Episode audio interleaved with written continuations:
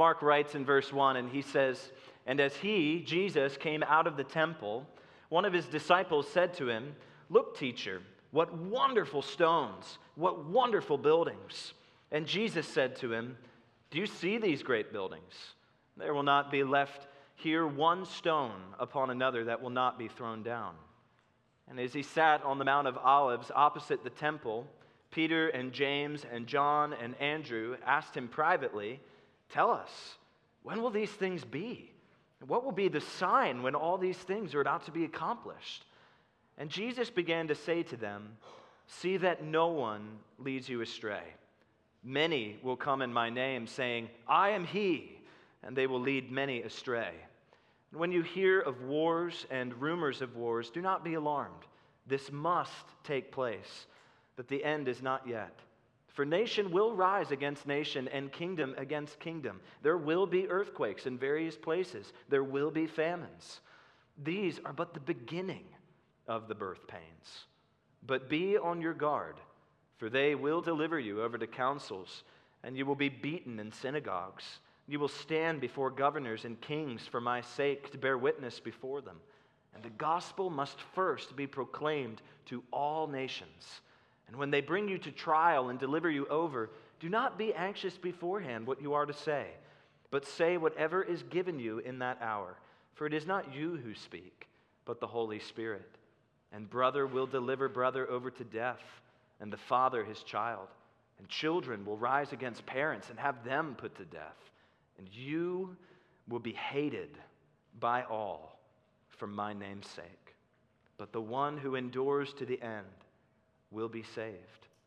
But when you see the abomination of desolation standing where he ought not to be, let the reader understand, then let those who are in Judea flee to the mountains. Let the one who is on the housetop not go down, nor enter his house to take anything out. And let the one who is in the field not turn back to take his cloak. And alas, for women who are pregnant, and for those who are nursing infants in those days. Pray that it may not happen in winter. For in those days there will be such tribulation as has not been from the beginning of creation that God created until now, and never will be. And if the Lord had not cut short the days, no human being would be saved. But for the sake of the elect whom he chose, he shortened the days. And then, if anyone says to you, Look, here is the Christ, or Look, there he is, do not believe it. For false Christs and false prophets will arise and perform signs and wonders to lead astray, if possible, the elect. But be on your guard. I have told you all things beforehand. The word of the Lord. We better pray before diving into this one. Father, you know how much we need your help. And so we ask that you would enable our minds to understand and enable our hearts to love the truth that we see taught by Jesus here. We pray these things in Jesus' name. Amen. Well, we've reached it. We have waded deep into the hardest passage in the Gospel of Mark. Really, the, the hardest passage in any of the, the Gospels, the sections where Jesus teaches on the end times, or on what theologians call eschatology. We're looking at the things that are to come in the future at the end of days. This is the cream of the crop when it comes to difficult passages, the cream of the crop when it comes to difficult doctrines. How are we to think? How are we to think about the end times when we read passages like this, when we think about what is to come? I think it's important for us to wrap our brains around what God intends the end times to do in us. And to start out, I think it's important for us to know what God does not intend end times for. First of all, God certainly does not intend end times to lead us into divisive debates. Uh, many have fallen into the error of just taking Jesus' teaching here or any section of the scripture that speaks of end times and leaving it in the, the theoretical realm, just as a fun little intellectual exercise. I think that Christians should absolutely be agreed on the fact that Jesus literally is going to come again, but there is room for fellowship with one, with one another and disagreement over the fine print details about these things. It's not meant to lead us into divisive debates, nor is it meant to lead us into debilitating defeat. Uh, maybe in your personal time of reading the Bible, when you get to sections like these, these are the sections where you, you kind of flip into skim reading mode. And maybe you kind of think to yourself, I don't understand this. I don't know that I'm ever going to understand this. Jesus isn't looking for us to be debilitated by these truths. He wants us to understand them. They are for us. So, what are end times meant to do? What we see from Jesus' teaching is end times are meant to drive us to disciplined duty. There are things that he wants us to be doing in light of the times that are coming. We have certain responsibilities that he wants us to take up and take on. And the end times, too, are meant to lead us to delight. The truth that God knows the end from the beginning. And we're not left to chaos. He knows what He's doing, He has written the end, and we can find delight in His wisdom and of course, the delight that Jesus is going to come back, our ultimate hope. He is our heavenly husband. We can't wait to be with him again when he comes. But why should we care? Why should we care about the details here in Mark 13? Well, first of all, I think we see in verses 1 through 2 that we should care because Jesus' predictions here can be trusted. Jesus' predictions can be trusted. Take a look at verse 1 of chapter 13. If you take a look at verse 1 and you notice the context, they are coming out of the Jerusalem temple. Jesus has been teaching there. Uh, we've been tracking with him in Jerusalem in the temple ever since chapter 11. He leaves the temple, and his disciples point out to him uh, the amazing nature of the temple. They, they tell him, Look, teacher, look at the amazing, impressive nature of all of these buildings in the temple. Now, the temple was an impressive structure. If he would have been in the Jerusalem city, it would have been the focal point high up on a mountain, and it was an immaculate building. It was plated in gold. So much so that if you were walking through in midday, the sun shining off of that gold would cause you to have to look away. It was so blindingly brilliant. And the disciples point that out to him. But in verse 2, his shocking reply, Jesus' shocking reply, is to tell them it's all going to go away. Take a look at verse 2. Verse 2, Jesus says, You see these great buildings?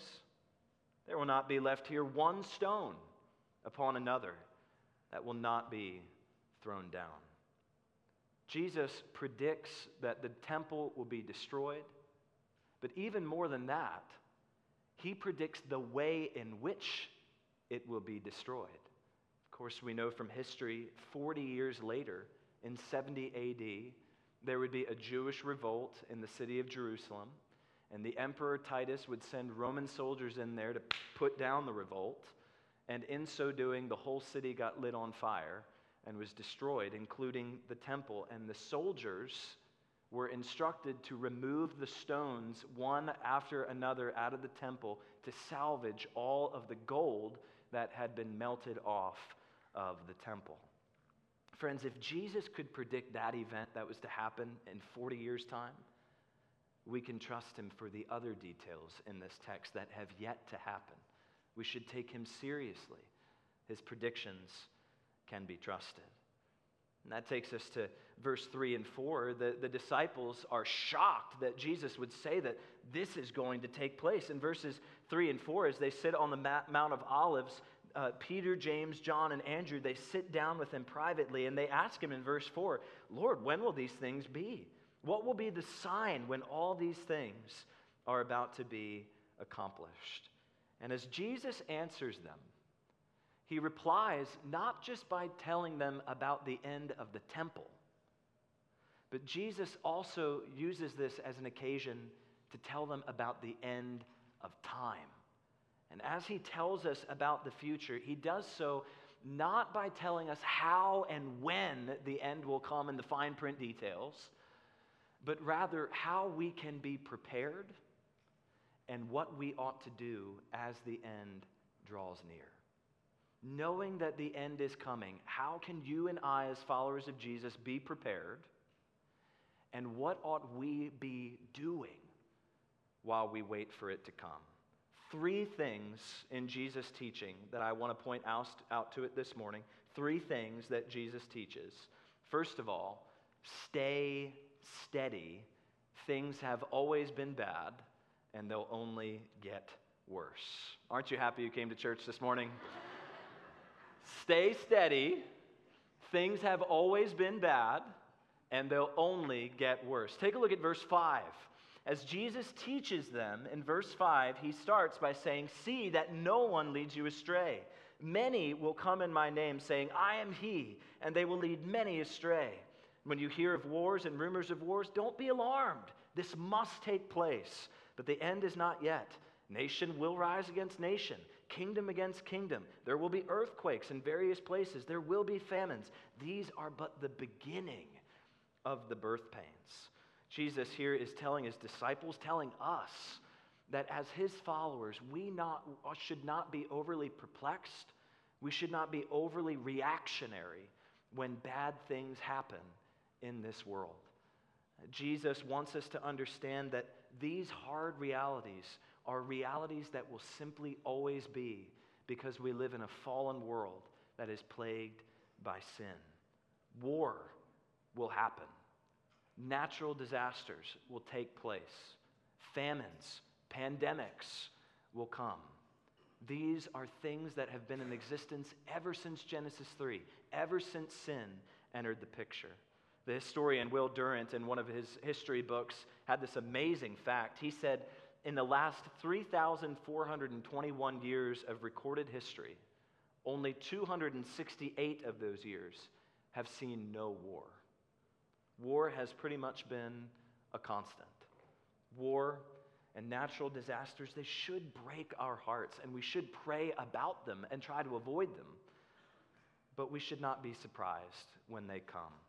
Christians understand that world peace will never be a reality. The uniting of the nations will never happen until the Prince of Peace himself comes and establishes peace and justice finally in himself. John Lennon and Yoko Ono back in the 70s during their, pro, their what did they call those things, where they just laid in bed for a week? Uh, whatever those things were. Uh, that was the time where they sang that really famous song, Give Peace a Chance. And they, they just sang over and over again, All we are saying is give peace a chance. They meant well, but they were misguided. Only Jesus only Jesus is the one who can give final and ultimate peace to the world. And that's why in verse 5 and 6, Jesus warns us against taking stock in people who have a Messiah complex. In verse 5, Jesus says, See that no one leads you astray. Many will come in my name, saying, I am he, and they will lead many astray. We, not, we should not take stock in people who claim to have the answers for world peace, those who claim to have the puzzle of the end times figured out and, and understand exactly when it's going to take place and have all of the dates timed and all of these things. And Jesus wants Christians to understand that life is hard and full of conflict. These are but the beginning of the birth pains. So, we as Christians, Jesus is saying, we stay steady. We ride out the storms that come our way. I love the hymn that says, Oft in sorrow, oft in woe, onward, Christian, onward go. Maintain the strife, bear the toil, strengthened with the bread of life. The steadiness of the Christian is one way in which we show the, the, the, the, power of, of the Christian faith in our lives. It's one way that we are lights for Christ and salt to the world. When the world around us is raging, Christians have a steady confidence in what God is doing, and people will notice it. People will see the difference between us and those who don't have the hope that we have. I think that's what Paul had in mind in Philippians 4, 5, and 6 when he said, Let your reasonableness your reasonableness be known to everyone. The Lord is at hand. Do not be anxious about anything. But when we do get anxious about the occurrences in our world, what do we do? In everything by prayer and supplication, let your requests be made known to God. Point one stay steady. Things have always been bad, they'll only get worse. Point two from Jesus' teaching be ready. Be ready. We have an unpopular message to tell to the nations. We have an unpopular message to tell to the nations. If you take a look at verse 9, verse 9, Jesus predicts the hardship and persecution that the disciples and the early Christians will face for being a witness for him. In verse 9, he says, Be on your guard, for they will deliver you over to councils, and you will be beaten in synagogues, and you will stand before governors and kings for my sake to bear witness before them. Uh, pop quiz What book of the Bible can we see verse 9 fulfilled in? Verse 9. Acts, right? The book of Acts, the early history of the church. When you read the book of Acts, you see that's exactly what they encountered. As they bore witness for Christ, they experienced persecution from the secular world and from the religious world. But Jesus gives them hope that their persecution will not go to waste. Take a look at verse 10. He gives them the hope that God will use their persecution to, to bring the gospel to the unreached people of the world. Verse 10, he says, The gospel must first be proclaimed to all nations. I think there's a clear connection between the persecution spoken of in, in verse 9 and the furtherance of the gospel to the nations in verse 10. When you read Acts, what happened? As the Christians were persecuted, they were spread out and they went out to, uh, to flee persecution, but they didn't stop witnessing. As they spread out, they kept sharing the message and God used their suffering to bring the gospel to places it wouldn't have gone otherwise. One of God's, mean, one of God's means for world evangelism is the persecution that we face, that Christians face all over the world. Satan intends persecution to shut us up, but Jesus uses persecution to send us out. And as they are witnesses for Christ in the midst of persecution, Jesus gives them confidence in verse 11 that as they witness for Christ, they do not do so on just their own strength and their own power, but that they will be divinely assisted. Take a look at verse 11. Verse 11, Jesus says, When they bring you to trial and deliver you over, do not be anxious beforehand what you are to say, but say whatever is given you in that hour for it is not you who speak, but the Holy Spirit. Their evangelism would be empowered by the Holy Spirit. Now, I think that what Jesus has in mind here is unique to the apostles in particular. They would be specially appointed and anointed with the Spirit to be divine spokesmen on behalf of Christ. But we know from the New Testament that we too, we have the help of the Holy Spirit. We have the word that He has inspired so that we have the message that we know we ought to tell to others when it's our turn to witness for Christ. And we have His power, His help, His comfort in the midst of witness. There are so many lessons in verse 9 and 10 for our missional living. I just want to point out three. I think Jesus' words here, number one, they, they show us that our highest priority in missions ought to be gospel proclamation. Our highest priority ought to be gospel proclamation. We have a lot of priorities in missions, but the highest, most important one is getting the gospel message out to people who need it. I think that's why in verse 9, Jesus says, You will bear witness. Verse 10, the gospel must be proclaimed. Verse 11, do not be anxious about what you are to say. Christianity is a proclamational faith. It is a faith that is based on a message that is to go out in power to the nations. That's why we're called evangelicals. We are literally gospelers. We tell the gospel to the nations. Paul wrote about this in Romans chapter 10, talking about how the gospel will reach the unreached people groups of the world. He said, How will they call on him in whom they have not believed? And how will they how are they to believe in him in whom they've never heard? And how are they to hear without someone preaching? How are they to preach unless they are sent? As it is written, How beautiful are the feet of those who preach the good news. So faith comes from hearing, and hearing through the word of Christ. Friend, I wonder as you sit here this morning, you look back through your week, how many times did you speak to others about your hope in the Lord Jesus and the hope that you have in the gospel? That should be a daily, normal, routine thing for us to do. I wonder how we can get better at not letting opportunities slip by, but taking up every opportunity that Jesus gives us to talk about Him and the hope that we have in Him. And in so doing, number two, we can proclaim the gospel confidently through the power of the Holy Spirit. We all know what it's like in the midst of that conversation when we see a door opening for the gospel and we kind of wish that the door was closing instead of opening further. And we think to ourselves, I really should share Jesus. I really should share Jesus. I really should share Jesus. Okay, here we go. In the midst of that moment, the Holy Spirit is our encourager. He's our comforter. Even when we give the worst gospel presentation we possibly could, the Holy Spirit is able to use it in ways far beyond our understanding. But as we witness for the gospel, Jesus tells us to have realistic expectations. He tells us in verse 12 and 13 we can expect hatred from others if we truly live the Christian life. Take a look at verse 12. These are sobering verses. Verse 12, Jesus says, Brother will deliver brother over to death, and the father his child. And children will rise against parents and have them put to death. And you will be hated by all for my name's sake.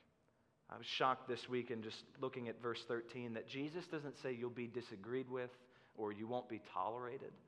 Jesus uses strong language in verse 13. He says, You will be hated. The world is opposed to the gospel. The world does not want us to follow the Lord Jesus. Some of you, I know your stories. You have experienced the pain of this. You have lost friends because of your stand on the gospel. You have estranged relationships with your family because you are committed to Jesus. Jesus tells us all the one who endures to the end. It takes endurance. The one who endures to the end will be saved. I think that's why we should be so encouraged by these baptisms today. Uh, these folks have counted the cost, and they have determined that following Jesus and being committed to Him is better than anything that they might lose in this world and in this life. Uh, they have come to see the truth that Jesus came as Savior and Lord to die for sin, to raise again from the dead. And they, as the song says, they've decided to follow Jesus, no turning back. The world behind them, the cross before them, no turning back. They are confident. Point two be ready. We have a message to tell to the nations. And lastly, point three. Point three be strong you will face great tests and deceptions. Be strong. You will face great tests and deceptions. Take a look at verse 14. Verse 14, we're getting into the deepest weed in this passage because Jesus talks about this very complicated thing, the abomination of desolation. Verse 14, Jesus says, When you see the abomination of desolation standing where he ought not to be, let the reader understand, then let those who are in Judea flee to the mountains. Who is this abomination of desolation, or what is this abomination of desolation? Uh, I don't think that we should see it as an event. It's definitely a person because Jesus says that this abomination of desolation will be standing where he ought not to be. And whoever this person is, he's going to wreak havoc on the world because verses 15 and following show ter- Jesus uses terrible language about fleeing and uh, how it, we ought to pray it not be in wintertime, all these things. There's been a lot said about who this individual is Jesus certainly is referring to something the disciples were aware of because he's referring to something all the way back in the Old Testament. The abomination of desolation is mentioned in the book of Daniel in chapters 9, 11, and 12. I leave those passages for you to look at on your own and be encouraged by uh, this week as you dig in deeper study. But let me just tell you what one popular translation or interpretation of who this is, and then let me give you an alternative that I think is probably a, a more biblical approach. Okay, so first one that is popular, and then one that I think is more accurate. Uh, first of all, one interpretation of who this is that is very uh, popular is that this was Emperor Titus who led the, the siege of Jerusalem in AD 70 when the temple fell. Uh, Jesus probably does have that in mind here. Uh, verses 15 through 18, if you read what happens there, it reads a whole lot like what happened in the city of Jerusalem, how people fled when that occasion took place. But I think Jesus has something more in mind. I think he has something that is still yet to come in mind. Because if you take a look at verse 19, verse 19, he says about this event, In those days there will be such tribulation as has not been from the beginning of the creation that God created until now, and never will be. We know the day that Jerusalem fell was a horrific day in world history, but it wasn't the worst day in world history. Jesus certainly has something in the future in mind. I think there's an already and not yet dimension to what Jesus is speaking here about the abomination of desolation. So let me give you what I think is the most plausible identification of who this person is I think the most plausible identification of the abomination of desolation is the Antichrist. If you take a look at Second Thessalonians chapter 2, verses 13, uh, 3 to 12, we won't look at it uh, this morning, but you might want to jot that down in your margin in your Bible. Paul uses the same language that Jesus uses here in this passage, speaking directly about the Antichrist who is to come. Jesus here in Mark 13 and Paul in 2 Thessalonians 2 talk about this figure who will come in the future, who will be the ultimate Antichrist, who will put himself in the place of God. He will stand in absolute opposition to all things that belong to God, all that are God's, and he will wreak havoc on believers. But there's something that we are warned about for us in the immediate. Because Jesus says, if you take a look at verse 22, take a look at verse 22, Jesus warns us. He says, false Christs and false prophets will arise and perform signs and wonders to lead astray, if possible, the elect. Be on your guard. I've told you all things beforehand. There is going to be the great Antichrist, but all throughout time there will be many Antichrist figures. First John talks about this in chapter 2, verse 18. John said, It is the last hour.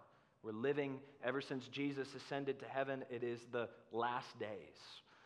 And as you have heard that Antichrist is coming, so now many Antichrists have come. Friends, what are we supposed to do? Uh, this is very technical. Are we supposed to go and read Left Behind? Or are we supposed, what, do we, what do we do? What does this mean for us? What's the bottom line? What does this practically mean for our lives? I think the right response is for all of us this morning to take to heart the warning that Jesus gives in verse 21 through 23 that in ways that we don't even fully perceive, you may not even realize, there are spiritual darkness, forces of darkness at work in this world that are seeking to lead you astray and seeking to deceive you, seeking to pull you into things that seem to be right and true in order to pull you away from what God has ultimately said is true and holy and just and good. This is not a time for flimsy Christianity. This is not a time for Christians to just be Sunday morning pew sitters. This is a time for us to know the truth, to understand the schemes of darkness in our own times, and to avoid them and fight against them. Do you know God's truth as opposed to error? Do you know the difference between righteousness and sin? Do you know who God is and who God most definitely is not? Do you know the gospel enough to protect it, defend it, and declare it to those who so desperately need to know it? Do you know the gospel well enough that it can be the anchor for your soul and life when the hardest storms rage in our days and in our times? Verse 23, Jesus says, Be on guard. I have told you all things beforehand. That statement is both an encouragement, it's an encouragement because he's left us everything that we need to know. There's nothing that is left out of this book that is necessary for us to know in order to do well and to persevere as Christians in our day. But the statement is also a warning. He has told you all things beforehand. Do you know what He has told us so that we can be prepared? When we think of the end times, they are meant to be a delight to us. Next week, as we finish chapter 13, we're going to see the hope of all hopes that Jesus is going to come back. He's going to make all things right. That's our ultimate delight, that's our ultimate hope. But the end times are also meant to lead us into disciplined duty. We have a message to tell, we have responsibilities to take up. For each one of us, stay steady. Things have always been bad. We should not be surprised when conflict comes into our world. Stay strong in the Lord and be ready. We have a message to tell, and God gives us so many opportunities to tell it to those who so desperately need the salvation that only comes through the Lord Jesus and be strong. We're facing deception and tests that we may not even be fully aware of. But Jesus has given everything that we need through His Word, through His Holy Spirit, and through each other that we can persevere and stay strong together as we seek to live on mission for the Lord.